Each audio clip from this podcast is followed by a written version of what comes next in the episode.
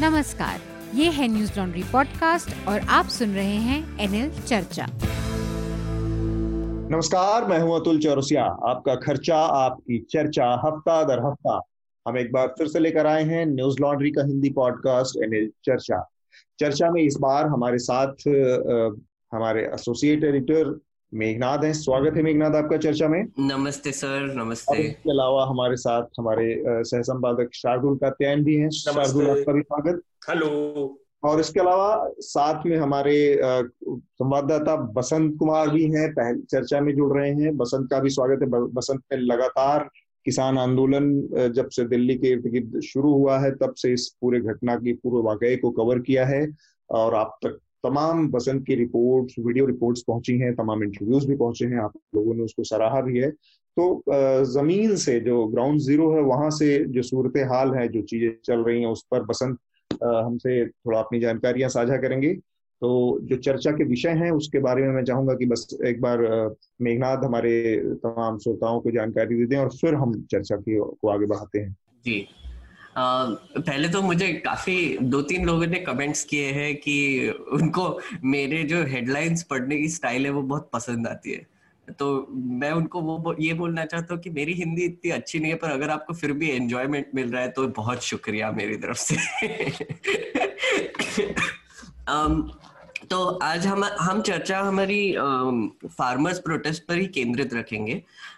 Farmers union ने talk शुरू कर दिए हैं सेंटर के साथ। एक तारीख को एक टॉक एक राउंड हुआ और कल भी एक राउंड हुआ जो सात घंटे तक चला। तो हम्म। उससे भी कुछ निष्कर्ष निकल के नहीं आया। अभी तो खबर मिल रही है कि कुछ कल भारत बंद होगा। कॉल किया गया है। ट्रेडर्स यूनियंस ने भी ये फार्मर्स में प्रोटेस्ट में ज्वाइन कर लिया है। हम्म। इसके बारे में आई थिंक बसंत भी हमको थोड़ा सा बता पाएँगे। और उनकी मांग तो यही है कि वो पूरे तीन लॉज स्क्रैप कर दे। पर अगर आपको एक उसके बारे में थोड़ा सा और न्यूआंस्ड ओपिनियन चाहिए तो मैं निधि ने इंटरव्यू किया था बलबीर सिंह राजेवाल जी के साथ। उन्होंने एकदम पॉइंट बाय पॉइंट आधे घंटे में एक्सप्लेन किया है कि उनके एक्चुअली ऑब्जेक्शंस क्या है और वो क्यों मांग कर रहे हैं और क्या मांग कर रहे हैं। और इन वो मिनिस्टर्स के साथ टॉक्स में भी थे तो इसकी वजह से उनको ये भी, उन्होंने ये भी बताया कि वो टॉक्स में क्या हुआ। तो आप ज़रूर वो इंटरव्यू देखिए। इसके अलावा और और थोड़ी सी फार्मर्स प्रोटेस्ट को लेकर ही डेवलपमेंट हुई। ये बिल्किस बानो जी जो है, वो शाहीन बाग में जो दादी थी, वो प्रोटेस्ट में शामिल होने की कोशिश कर रही थी और उनको रोक दिया गया। उनको डिटेन किया गया था और उनको जाने नहीं दिया सिंघू में। और फिर उसके ऊपर एक बहुत बड़ा बवाल भी हुआ, कंगना रनौत और दिलजीत दोसान के साथ कल। वो कंगना रनौत ने बहुत जैसे उनके स्टाइल में उन्होंने बहुत सारा बोल दिया इसके बारे में तो दिलजीत दोसान ने पंजाबी में बहुत करारे जवाब दिए तो वो भी एक एक वाक्य हुआ। अमित शाह एग्रीकल्चर और रेलवे मिनिस्टर से मिले कल। और आई थिंक uh, कुछ निष्कर्ष निकालने की वो भी कोशिश कर रहे हैं पर ओवरऑल uh, ऐसे लग रहा है कि सेंट्रल गवर्नमेंट थोड़ी सी uh, इस मामले में कुछ कर नहीं पा रही है इस बार। Uh, तो फार्मर्स uh, का एक और डिमांड है कि एक स्पेशल सेशन बुलाया जाए पार्लियामेंट का ताकि ये तीन लॉज को स्क्रैप किया जाए। तो आई हम्म। थिंक उसके बारे में भी कुछ डिस्कशन uh, हो रहे हैं। तो ऐसा वैसे तो लगता है वो होगा नहीं बट देखा जाएगा क्या होगा। ट्विटर ने पहली बार अमित मालविया का एक जो ट्वीट था वो भी एक फार्मर्स प्रोटेस्ट को लेकर ही उस, उसने एक एडिटेड क्लिप डाला था उन्होंने। हम्म। उसको मैनिपुलेटेड मीडिया करके टैग कर दिया था। आपको याद होगा कि जब इलेक्शन शुरू था यूनाइटेड स्टेट्स में तो डोनाल्ड ट्रंप के जो भी मिसलीडिंग ट्वीट्स थे उसके अंडर उन्होंने मैनिपुलेटेड मीडिया की वार्निंग डाल कर रखी थी। तो अमित मालविया का जो जो कि वो बीजेपी आईटी सेल के जो हेड है उनके भी ट्वीट पर ये एक टैग लगा दिया गया तो ये पहली बार हुआ है इंडिया में तो इस पर भी थोड़ा सा अगर हमको समय मिलेगा तो बात करेंगे क्या गजब की आयरनी है हम्म। कि पहला जो शिकार हुए इसके वो अमित मालवीय हुए जो कि पहले इस पूरे खेल को बर्बाद करने में सोशल मीडिया के सबसे बड़ा नाम है, है? जी बिल्कुल मोदी जी काशी विश्वनाथ गए थे पिछले हफ़्ते। और हमने एक एनएल प्राइम टाइम भी किया था मंडे को। तो मंडे को जो जोरों शोरों से फार्मर्स प्रोटेस्ट शुरू था तो उसी दिन मोदी जी अपने कॉन्स्टिट्यूंसी का विज़िट कर रहे थे तो उन्होंने एक रिलीजियस रेव पार्टी भी ऑर्गेनाइज की थी। उसको क्या बोल सकते हैं और तो वो थिरकते हुए नज़र आए। तो वो हमारे मीडिया चैनल को बहुत अच्छा में और भगवान महादेव के दरबार में भाँग और धतूरे की तो कोई है नहीं। तो वो एक क्लिप बहुत वायरल हुआ वो कोई बैल्कनी में खड़े होके थिरकते हुए दिख रहे हैं और पीछे रेव पार्टी चल रहा है। तो वो देखने को मिला हमको और न्यूज़ चैनल्स को बड़ा मज़ा आया क्योंकि उन्होंने फार्मर्स प्रोटेस्ट को छोड़कर बस इसी पे कॉन्सेंट्रेट कर लिया और हम हमने देखा अतुल सर भी थे शार्दुल भी था और बसंत भी सबने देखा वो कवरेज एक तो प्रवचन चल रहा था हिंदी चैनलों पर तो। और ए, एक वाक्य हुआ कि वहाँ पर कोई वो लेजर शो देख रहे थे रात को। तो वो पूरा लेजर शो ही टेलीकास्ट कर दिया। मतलब वो ठंड से ठिठुरते हुए मोदी जी दिखाते थे और फिर लेजर शो दिखाते थे। तो बहुत ही अजीब सी सिचुएशन हो गई है मीडिया की। यूनाइटेड किंगडम सिचुएशन पे एक और हिस्सा हम लोग जो भूल जो हम कवर करेंगे कोशिश करेंगे इस बातचीत में वो था कि किसानों के आंदोलन में बड़ी बुरी तरह से मीडिया के एक हिस्से पर किसानों ने भरोसा नहीं जताया और अविश्वास विश्वास जताया और उनको खदेड़ा। जी जी बिल्कुल। उस पूरे फिनोमिना पे बात करनी चाहिए। हाँ इस पर भी आई थिंक बसंत ने भी एक इंटरव्यू किया है वो गोदी मीडिया जो बोलते हैं लोग बोल रहे हैं तो क्यों उन, उनकी नाराज़गी है उसके बारे में भी एक्चुअली एक इंटरेस्टिंग सा एंगल है इसमें। यूनाइटेड um, किंगडम से एक न्यूज़ है फाइजर बायो एंड टेक जो वैक्सीन है वो क्लियर हो चुका है और अगले हफ़्ते uh, पहला शॉट उसका लगेगा। तो उस उसमें भी डेवलपमेंट है वैक्सीन के सिचुएशन में। यूनाइटेड स्टेट्स ने भी एक्चुअली 24 घंटे में अप्रूवल देने की बात की है। एफडीए को थोड़ा सा फास्ट ट्रैक करने की बात की है। तो यूनाइटेड स्टेट्स में भी vaccination I think December third week तक शुरू हो जाएगा ये खबर आ रही है। uh, हमारे यहाँ पर फ़िलहाल uh, ऐसा कुछ हो नहीं रहा है अभी तक। बट देखेंगे हम हम इस पर भी थोड़ा सा ट्रैक करेंगे। एक थोड़ी सी दुख वाली खबर है। मुझे मुझे बुरा लगा बहुत। धर्मपाल गुलाटी जो एमडीएच के ओनर हाँ, हाँ। है उनकी मौत हो गई वो 98 इयर्स के थे।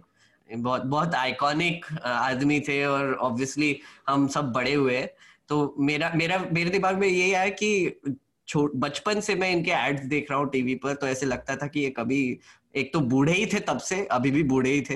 पर हाँ. इमोर्टल से थे थोड़े से तो उसमें एक एक चीज़ है हमारे यहाँ एक परंपरा है हिंदू धर्म के सनातन धर्म की जो परंपरा है उसमें जो क्योंकि महाशय धर्मपाल गुलाटी जी की ने अट्ठानवे साल की एक बहुत भारी पूरी बहुत ही हम्म। समृद्ध ज़िंदगी पाई और उसमें क्या है कि इस तरह के जब समृद्ध आदमी हर तरह से खुश होकर और एक जिसको कहते हैं कि हर लिहाज से सुखी संपन्न आदमी जब विदा होता है तो उस उस मौके पर गम नहीं मनाते बल्कि हम्म। खुशी खुशी उसको विदा करते हैं जी एक मकसद से उस धरती पर आया था आदमी वो हाँ। काफ़ी हद तक सफल रहा और उसके बाद तो धर्मपाल गुलाटी को मुझे लगता है कि इसी नज़रिए से याद किया जाना चाहिए और उनका अपना खुद का जीवन जो है बहुत ही प्रेरक टाइप है कि अट्ठानवे साल एक साल पहले तक वो पूरी तरह से सक्रिय रहे सतानवे अट्ठानवे के साल की उम्र तक हम्म। और अपने खुद के सारे के सारे वीडियो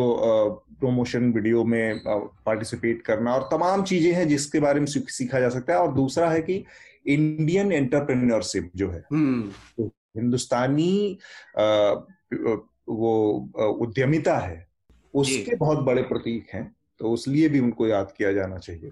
वही एक एक बहुत अच्छा एक इस पे कमेंट आया और मुझे वही वही देखकर थोड़ा सा लगा कि आ, किसी ने बोला था ट्विटर पे कि आ, आज आज आपको इनकी सफलता आपके किचन में दिखेगी हर घर में उनका एक फ़ोटो होगा आज।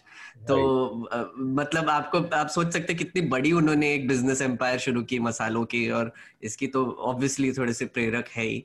इसको एक लिहाज से और देखा जाए जब क्योंकि मेघनाथ ने कहा तो मेरे दिमाग में अचानक से कौधा इसको इस लिहाज से भी देखिए कि कितने लोगों की ज़िंदगी सुधार दी वरना एक जमाना हम्म। था कि मसालों के इस्तेमाल की प्रक्रिया हिंदुस्तान में बहुत जटिल है। हम्म। उसको सिलबट्टे पर पीसने की जो प्रक्रिया थी और फिर इस्तेमाल करने की जो प्रक्रिया बहुत लंबी थी। उसको महाशय धर्मपाल गुलाटी के जो एमडीएच मसाले थे उसने इतना सरल कर दिया कि जो जो बैचलर्स लाइफ थी या दराज के या जो पलायन करने वाले थे माइग्रेंट्स थे उन सब के लिए उन मसालों का उनके उनका इस्तेमाल कितना आसान कर दिया। जी बिल्कुल। आ, मतलब गरम मसाला एक तरीके का बहुत इनोवेटिव इनोवेशन ही था। मतलब जो गरम मसाला हम हम इस्तेमाल करते हैं वो एक पैकेट में सबके पास अवेलेबल रखना। ताकि आसानी से आप सब्ज़ी बना पाए या फिर कुछ किसी में डाल पाए। वो एक ऑब्वियसली एक बहुत ही बड़ा कंट्रीब्यूशन था उनका। um, एक एक आखिरी खबर ये आ रही है कि साइक्लोन uh, बुरेवी चार uh, दिसंबर मतलब आज हम रिकॉर्ड कर रहे हैं ग्यारह साढ़े ग्यारह बजे चार तारीख को। तो uh, बोल रहे हैं कि लैंडफॉल होगा जिसका। तो केरला में रेड अलर्ट इशू किया गया है। तो उसके ऑरेंज अलर्ट कई जगह पे भी इशू किया गया है। तो फिर हम इसके इसके भी इसका भी ट्रैक रखेंगे। और कुछ शार्दुल और कुछ ऐड करना है? मैं दो तीन चीज़ें ऐड करना चाह रहा हूँ। जी जी। सबसे पहले जो एक मेरी नज़र में मेरे रुचि का बहुत वो है।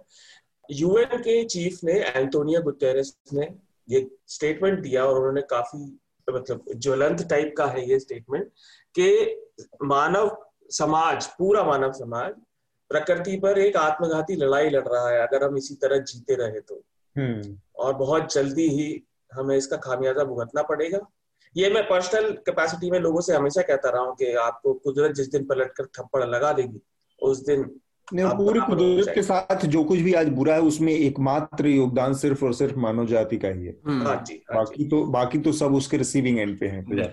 तो लोगों को वो ज़रूर देखना चाहिए वो अवेलेबल है। दूसरा एक सुप्रीम कोर्ट ने बहुत अच्छा ऑर्डर दिया है इस हफ़्ते। उन्होंने कहा सीबीआई ईडी एनआईए और बाकी सब ये जो थानों में पूछताछ होती है। वहाँ पर ऑडियो और वीडियो कैमरा सीसीटीवी कैमरा होने चाहिए। हम्म। उनकी एंट्री एग्जिट और पूछताछ के समय जिससे जो एक्सेस होती है जो मार पिटाई और जितना भी पुलिस करती है वो कम हो। हम्म। ये एक वेलकम स्टेप है। और एक आखिरी बात हमारी चर्चा के बारे में। चर्चा की रिपोर्ट आई एनुअल और इस साल हमने यूनाइटेड किंगडम में 633, भारत में दो सौ अड़सठ और यूएस में 180 प्रतिशत के सुनने वालों में इजाफा किया। और टोटल हमारे घंटे सुने गए चार सौ अट्ठानवे प्रतिशत ज़्यादा तो सबको धन्यवाद जो भी चर्चा हम्म। सुनते हैं। बिल्कुल बिल्कुल।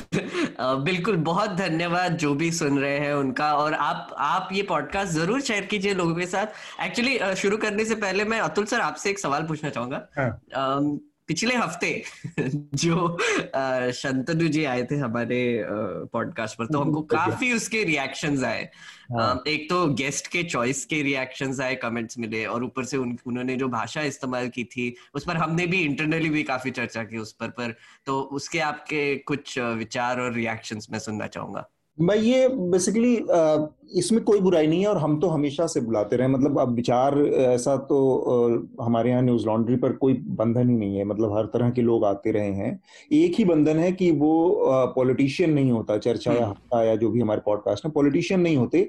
लेकिन विचारों से जुड़े तमाम लोग और कोशिश रहती है कि एकेडमिशियन हो पत्रकार हो रहते हैं तो वो उसमें कोई हमें गुरेज नहीं है और ना किसी तरह का हम लोग इसमें भेदभाव बरतते हैं।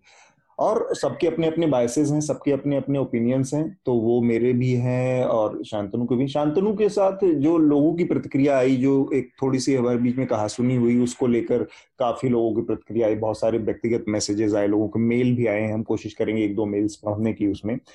बेसिकली लव जिहाद और उसके इर्द गिर्द जो पूरा एक एक एक जो संवैधानिक उसमें जटिलताएँ हैं और उसकी जो अनदेखियाँ हैं, उसके जो साथ जो गड़बड़ियाँ हो रही हैं, उस पर हमारा एक मतभेद था और उसको लेकर हमारे हमारे बीच में थोड़ी सी तल्ख बातचीत हुई और उसमें कुछ लोगों की ये प्रतिक्रिया है कि शांतनु ने उसमें उस तरह के शब्दों का इस्तेमाल किया जिसका इस्तेमाल नहीं किया जाना चाहिए। तो, तो ये तो मैं शांतनु के ऊपर छोड़ता हूँ वो अपने लिए किन शब्दों का इस्तेमाल करते हैं अपनी बात कहने के लिए या नहीं करने के लिए।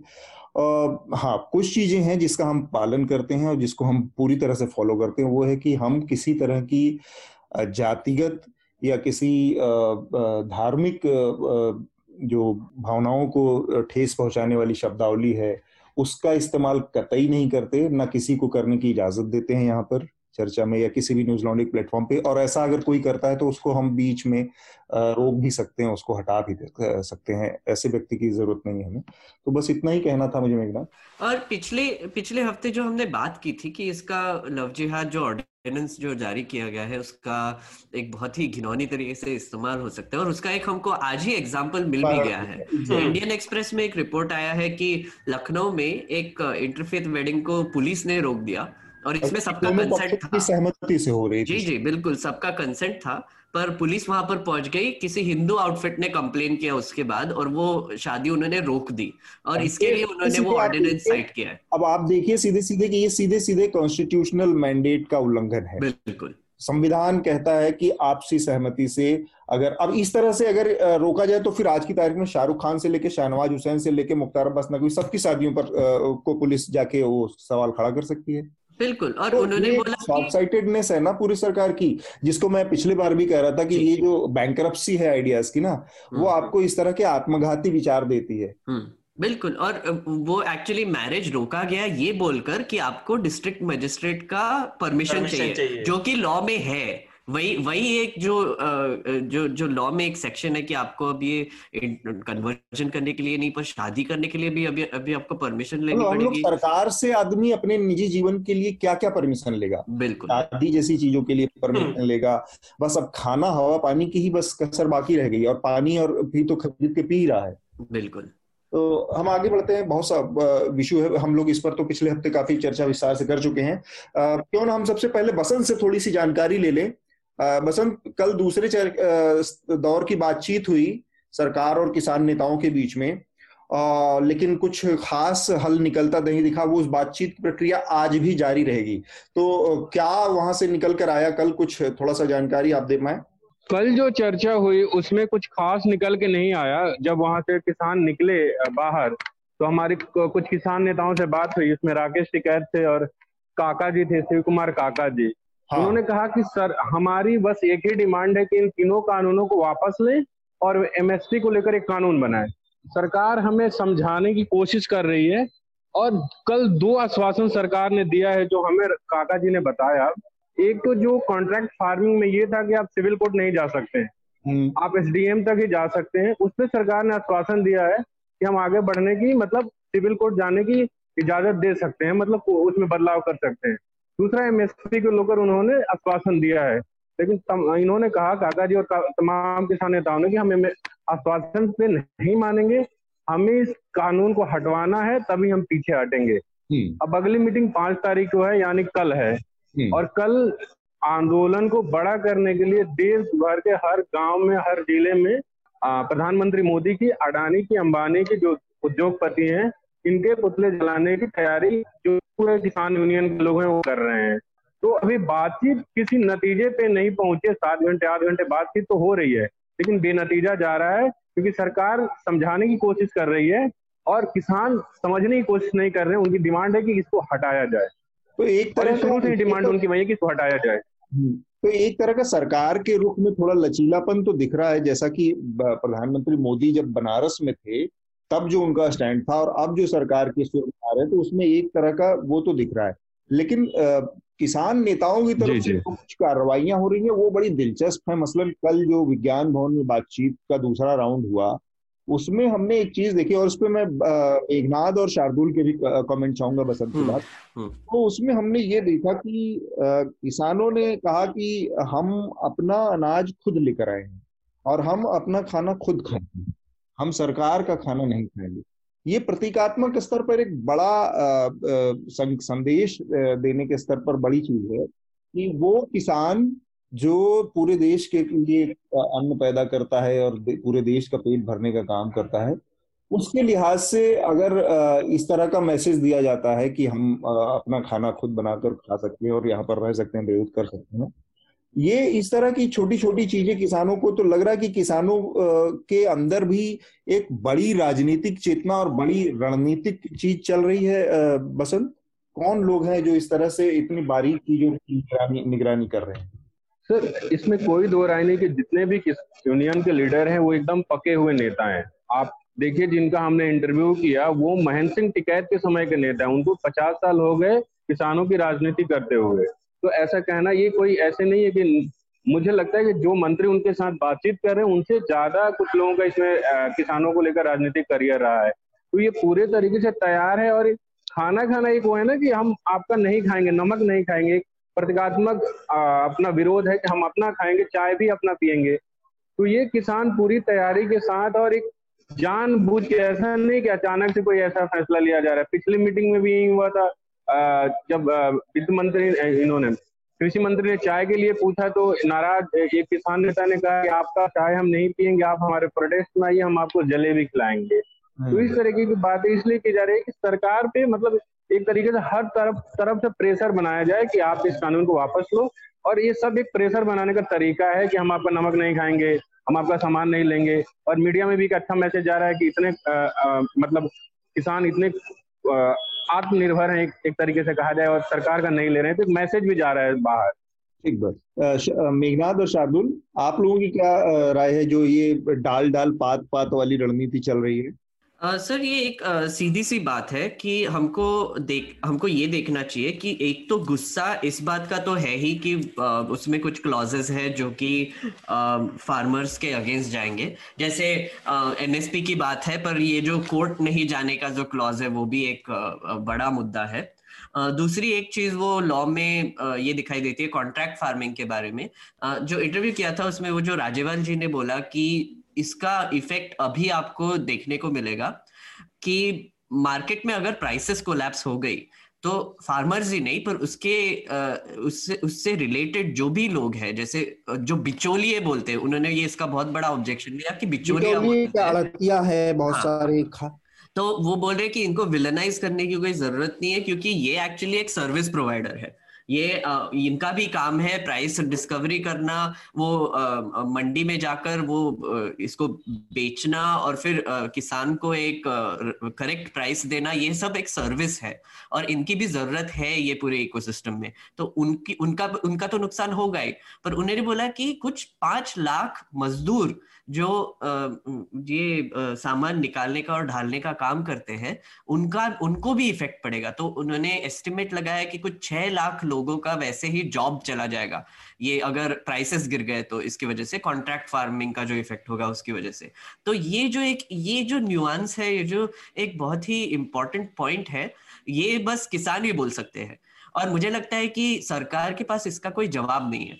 अब ये जो सात घंटे मीटिंग चली कल उसमें मुझे एक्चुअली पता नहीं क्या हुआ एग्जैक्टली exactly, पर मुझे लगता है कि इसी के बारे में काफ़ी बातें हुई थी। और किसान को इस बात का भी गुस्सा है कि ये आपने लॉ पास करने से पहले क्यों नहीं किया?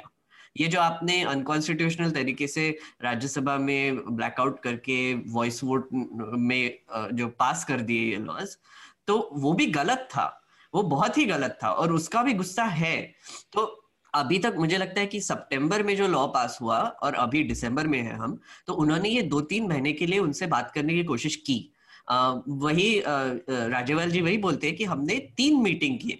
एग्रीकल्चर मिनिस्टर के साथ हाँ, इसके पंजाब में लगातार तीन महीने से पंजाब हरियाणा के किसान इंतज़ार अपने यहाँ लोकल लेवल पे प्रोटेस्ट करके वेट कर ही रहे थे जी एग्जैक्टली exactly. और ऐसा नहीं है कि उन्होंने एकदम अनरीजनेबल तरीके से ये प्रोटेस्ट करने की बात की दिल्ली चढ़ाई कर दी जी ये ये एक बहुत ही एक्सट्रीम कदम ले रहे हैं क्योंकि बात भी एक्सट्रीम पोजिशन पर पहुँच गई है अभी। सरकार ने एक एक्सट्रीम पोजिशन के तहत राज्यसभा में एक चतुराई दिखाते हुए पास भी कराया जिस तरह वो बहुत ही हम्म। बहुत कोई संसदीय प्रक्रियाओं और परंपराओं योजनाओं के तहत पास नहीं कराया था। जी बिल्कुल। जी। शार्दुल? देखिए मेन बात तो बसंत ने बताई पर देखिए उससे जो आपने कहा कि जो उन्होंने खाना नहीं खाया जो भी हिंदुस्तान के सामाजिक परिवेश और जीवन को समझते हैं और मैं जानता हूँ मतलब भारतीय जनता पार्टी के लोग इसे समझते होंगे कि इस कदम का कितना बड़ा मतलब है। वो आपको दिखा रहे हैं कि आप और हमारे बीच आज पक्की दो फाड़ हो गई है। हम आपके यहाँ का पानी या नमक भी नहीं छुएँगे तो ये अब मुझे लगता है कि एक दिक्कत जो भारतीय जनता पार्टी को आ रही है इस सरकार को कि उनके पास कोई क्रेडिबल ना विश्वसनीय कृषि चेहरा नहीं है। अब ले दे के राजनाथ सिंह की बात करते हैं पर राजनाथ सिंह जी भी कोई कृषि नेता तो थे नहीं। कभी नहीं नहीं। पर वो शराफत से मतलब नेगोशिएट कर लेते हैं सही तरीके से उनके बात में वज़न दिए वो वाली बात हो सकती है। और अकाली दल जो एक घटक था भारतीय जनता पार्टी एनडीए में हम्म। वो अपना भी राजनीतिक नुकसान देखते हुए निकल लिया।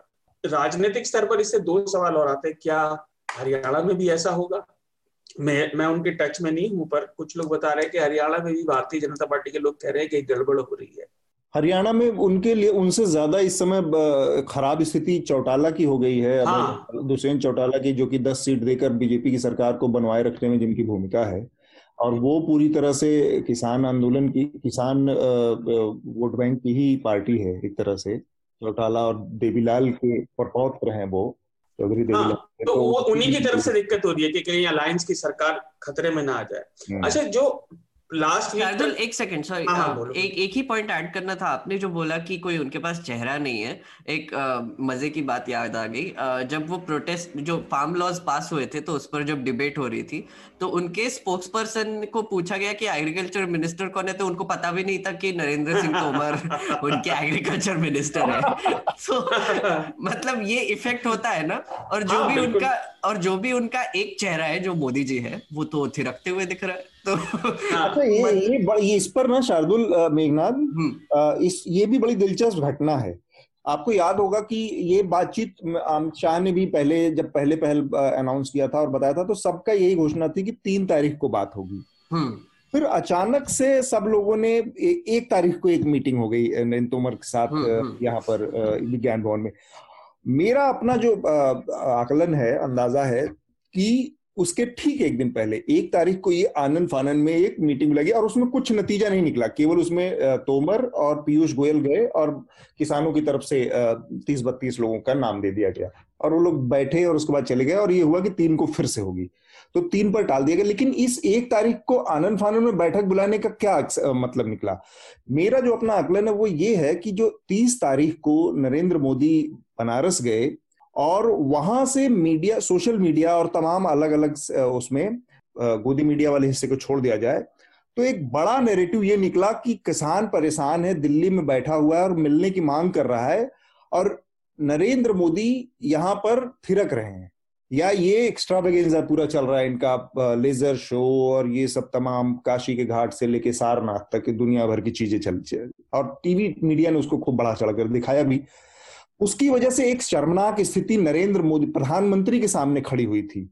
और उसको डिफ्यूज करने के लिए, उसको दबाने के लिए आनंद फानंद में अगले दिन एक ये, जो बेमतलब की एक मीटिंग बुलाई गई थी कि ताकि सरकार ये मैसेज दे सके कि नहीं, हम बातचीत कर रहे हैं, किसानों से भी हम उतना ही तारुफ रखते हैं, उससे भी उतना ही हमारा अभी संबंध बना हुआ है। अचानक से बुलाई गई, उसका कोई मतलब नहीं था और उससे कुछ निकलना नहीं था और ना कुछ निकला। तो ये एक मीटिंग बहुत इंपॉर्टेंट थी ये एक मसला। जिसको आनंद फानंद में बुलाकर एक तरह से केवल और केवल वो ऑर्गेनाइज ऑर्गेनाइज किया गया प्रधानमंत्री का चेहरा बचाने के लिए। शार्दुल आप अपनी बात पूरी कर लीजिए। हाँ आपने जो बात की वो ठीक है। देखिए असल में वहाँ पर वो चले गए और वो इन्हें बाकी प्रदर्शनों की तरह ही ट्रीट कर रहे थे। हाँ, ये देशद्रोही है कई खालिस्तानी बता रहे हैं और वो चैनल लाइन में लग गए वो कुछ शुरू हो जाते हैं। हर किसी को देशद्रोही बता देना बहुत हल्के में हम मज़ाक नहीं उड़ा सकते लेकिन बहुत चिंताजनक है। जो आपका विरोध करे वो देशद्रोही ऐसा कैसा भाई? ये कहा की नीति है? जितने भी विरोध इस सरकार के हुए आप देखिए, छाट के उसे देशद्रोही बोल देते हैं। भारतीय जनता पार्टी के सपोर्टर मैंने तो इस बार यही कहा, एक अपने टिप्पणी में भी एक लाइन मैंने इस्तेमाल की कि छह से सात साल होने जा रहे हैं मोदी जी की सरकार है, जिनको ये माना जाता था कि कम से कम इंटरनल सिक्योरिटी और एक्सटर्नल और बॉर्डर के मसले पर तो कोई कॉम्प्रोमाइज मोदी जी करने वाले नहीं है। ये अलग बात है कि लद्दाख में चीन ने हमारा हिस्सा हड़प लिया, उनके प्रधानमंत्री रहते रहते।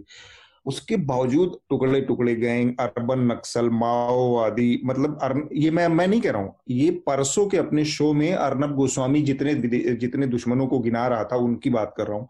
तो कुल आठ, दस नाम उसने गिनाए कि ये सब जो है वो देश के दुश्मन है, देशद्रोही हैं।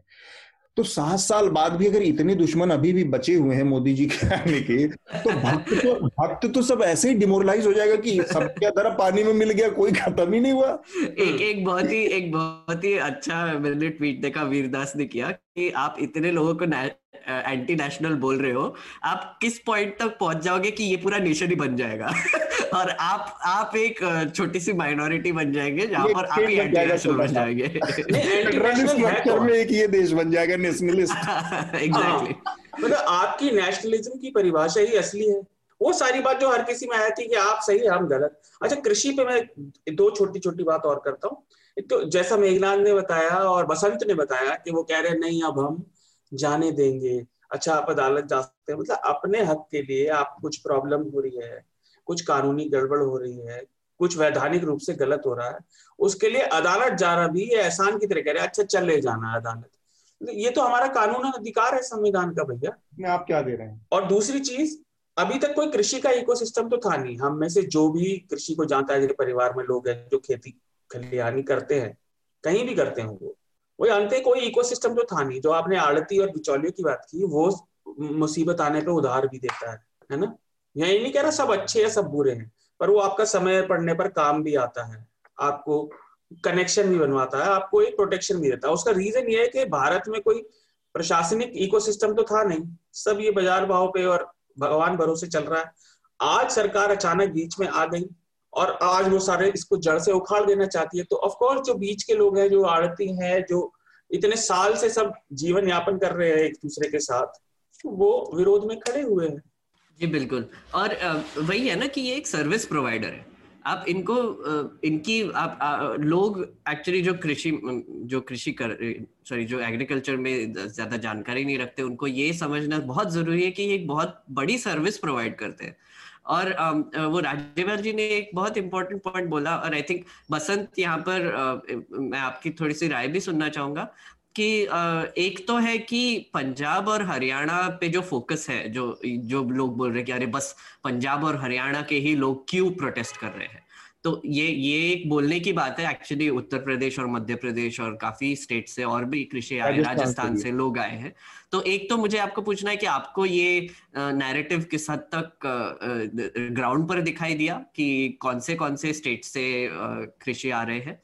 और दूसरी बात यह है कि उन्होंने एक बोला कि पंजाब और हरियाणा के लोग इतना प्रोटेस्ट कर रहे हैं क्योंकि वहाँ पर एक ही जगह थी जहाँ पर एपीएमसी अच्छे से काम कर रहा था जी, जी. और उसका फ़ायदा पहुँच रहा था फार्मर्स को तो अगर हम्म। वो हट रहा है या फिर एक पैरेलल सिस्टम बन रहा है जिसकी वजह से इसका इंपॉर्टेंस कम हो जाएगा तो फिर वो एक बहुत चिंताजनक बात है तो ये दो बातें और एक सॉरी तीसरा भी ऐड करना था माफ़ कीजिए अतुल सर एक ऐड करना था कि ये जो उन्होंने ब्लॉकेड कर दिए हैं सारे रस्तों के तो उस पर दिल्ली के मार्केट्स पर क्या इफ़ेक्ट पड़ा है? Uh, सबसे पहले कि ये कहना न्यूज़ लॉन्ड्री पे मेरी एक रिपोर्ट भी आएगी आ, आज शाम तक कि क्या ये प्रोटेस्ट सिर्फ़ किसानों पंजाब के किसानों का है? क्योंकि हरियाणा के मुख्यमंत्री मनोहर लाल खट्टर ने भी यही बयान दिया है ये प्रोटेस्ट जो है वो सिर्फ़ पंजाब के किसानों का है।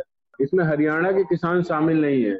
ठीक है? लेकिन ये हकीकत नहीं है। आप देखिए तो हरि कुरुक्षेत्र से लेकर और यहाँ तक, दिल्ली तक जितने भी बैरिकेड टूटे, वो हरियाणा के किसानों ने ही तोड़ा था चडूनी ग्रुप ने। तो इस तरीके से ये कहना कि ये सिर्फ़ पंजाब का प्रोटेस्ट है, ये सही नहीं है। हरियाणा इसमें पंजाब के बराबर भागीदारी निभा रहा है। दूसरी बात ये कहना कि सिर्फ़ पंजाब और हरियाणा के ही क्यों? तो मध्य प्रदेश जो शिव कुमार काका जी हैं प्रदेश के ही नेता हैं, किसानों के नेता। वो बता रहे थे कल शाम को कि सात सौ बसें हमारी हर मध्य प्रदेश से आ रही है। मध्य प्रदेश सरकार ने उसको बॉर्डर पे रोका हुआ है। राजस्थान से सैकड़ों की संख्या में लोग वहाँ आए हुए हैं।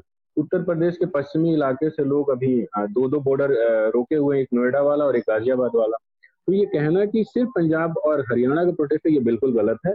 ग्राउंड पे रियलिटी दूसरी है। हाँ मेजर संख्या में पंजाब इसको ज़रूर नेतृत्व कर रहा है, पंजाब इसको लीड कर रहा है। क्योंकि सबसे बड़ा सवाल है कि पंजाब और हरियाणा में ही बड़े स्तर के किसान हैं। यूपी के कुछ हिस्सों में बड़े बड़े फॉर्म वाले किसान हैं। अगर आप बिहार में देखें तो बिहार में लोगों के पास जो खेत है, वो छोटा छोटा खेत है। मतलब उसमें आप इतना ही कमा सकते हैं जितना आपके घर का खर्चा चल सके। आप उसमें बहुत ज़्यादा बेच नहीं पाते हैं। और जो तो बेचते भी हैं बिहार में तो एपीएमसी तो बिहार में 2006 से छह से नहीं है। सामान्य किसान खरीदते हैं और लाख इधर बेचते हैं। तो उन वो किसान उतने जागरूक भी नहीं है कि अपने अपने प्रोडक्ट को कितना बेचा जाए क्या कमाया जाए। लेकिन पंजाब हरियाणा किसान जागरूक है। ये हमारे मतलब दिलचस्प जानकारी भी है इस लिहाज से और पंजाब हरियाणा इस मामले में अलग है। इसको इस तरह से भी देखना चाहिए कि जो एपीएमसी के ज़रिए जो प्रोक्योरमेंट है वो सबसे ज़्यादा तो हरियाणा और पंजाब में होता है। जी, जी। और उसके मुकाबले पूर्वी उत्तर प्रदेश बिहार और ईस्टर्न इंडिया के स्टेट्स में तो एपीएमसी ना तो सिस्टम है ना तो उतने बड़े लैंड उस पे किसान है। बड़े किसान है। तो वो ऑब्वियसली सबसे पहले जो ज़्यादा बुरी तरह से प्रभावित होने वाली ये किसान है तो इसलिए इनको इनको समस्या समझ में आ रही है। जी।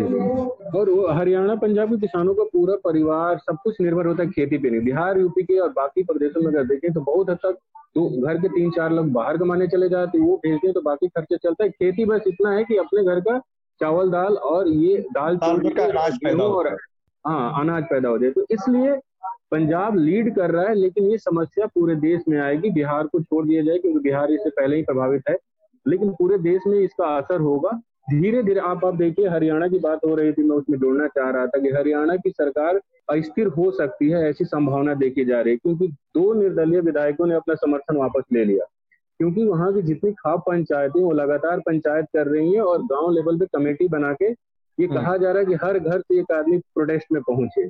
जनप्रतिनिधियों पे दबाव बनाया जा रहा है जिसके बाद दो निर्दलीय विधायकों ने अपना समर्थन ले लिया। अभी हरियाणा की स्थिति यह है कि पूर्ण बहुमत में नहीं है सरकार। और पाँच निर्दलीय विधायक हैं जिसमें से दो ने समर्थन ले लिया तीन बचे और सरकार अब जेजेपी जैसे अपना समर्थन लेगी ये पैंतालीस से आंकड़ा नीचे आएगा सरकार गिर सकती है। और जेजेपी पे काफ़ी दबाव है कि वो एक ऐसा दल दबाव है हाँ।, हाँ वो किसानों पे ही निर्भर है। तो और एक चीज़ सबसे इंटरेस्टिंग बताएँ कि जो पंजाब के किसान आए हुए हैं वो तमाम चीज़ें तो लेकर आए हैं राशन लेके सब आए लेकिन सब्ज़ी तो हरी होती है और आप उतनी सारी संख्या में सब्ज़ी लेकर नहीं आ सकते। तो हरियाणा के जो सोनीपत हो गया और रोहतक और इलाका हो गया वहाँ से रोज सब्ज़ी और ताजी दूध आ रही है उन किसानों के लिए। तो ये जानना बहुत ज़रूरी है ये प्रदेश सिर्फ़ पंजाब का नहीं है इसमें हरियाणा और पंजाब बराबर है और बाकी प्रदेश तो एक और जानकारी दीजिए बसंत। कि ये एक चीज़ निकली कि जो बिल्किस बानो थी जो शाहीन बाग वाली दादी थी और हम्म। वो जा रही थी तो ऐसे आंदोलनों का एक जब भी कुछ कोई आंदोलन होता है तो हमने देखा है कि एक कोऑर्डिनेशन बनता है देश भर के जो आंदोलन होते हैं उसको एक नैतिक समर्थन देते हैं उसके लिए हम्म। एक, एक पूरी कमेटी है नेशनल कोऑर्डिनेशन कमेटी है अलग अलग आंदोलनों से जुड़ी हुई देश की तो उस लिहाज से देखा जाए तो बिल्किस बानो जो साहबान ये शाहीन बाग की दादी थी बहुत मशहूर हुई जिनको टाइम मैगजीन ने टॉप हंड्रेड पावरफुल महिलाओं को शामिल किया था ना?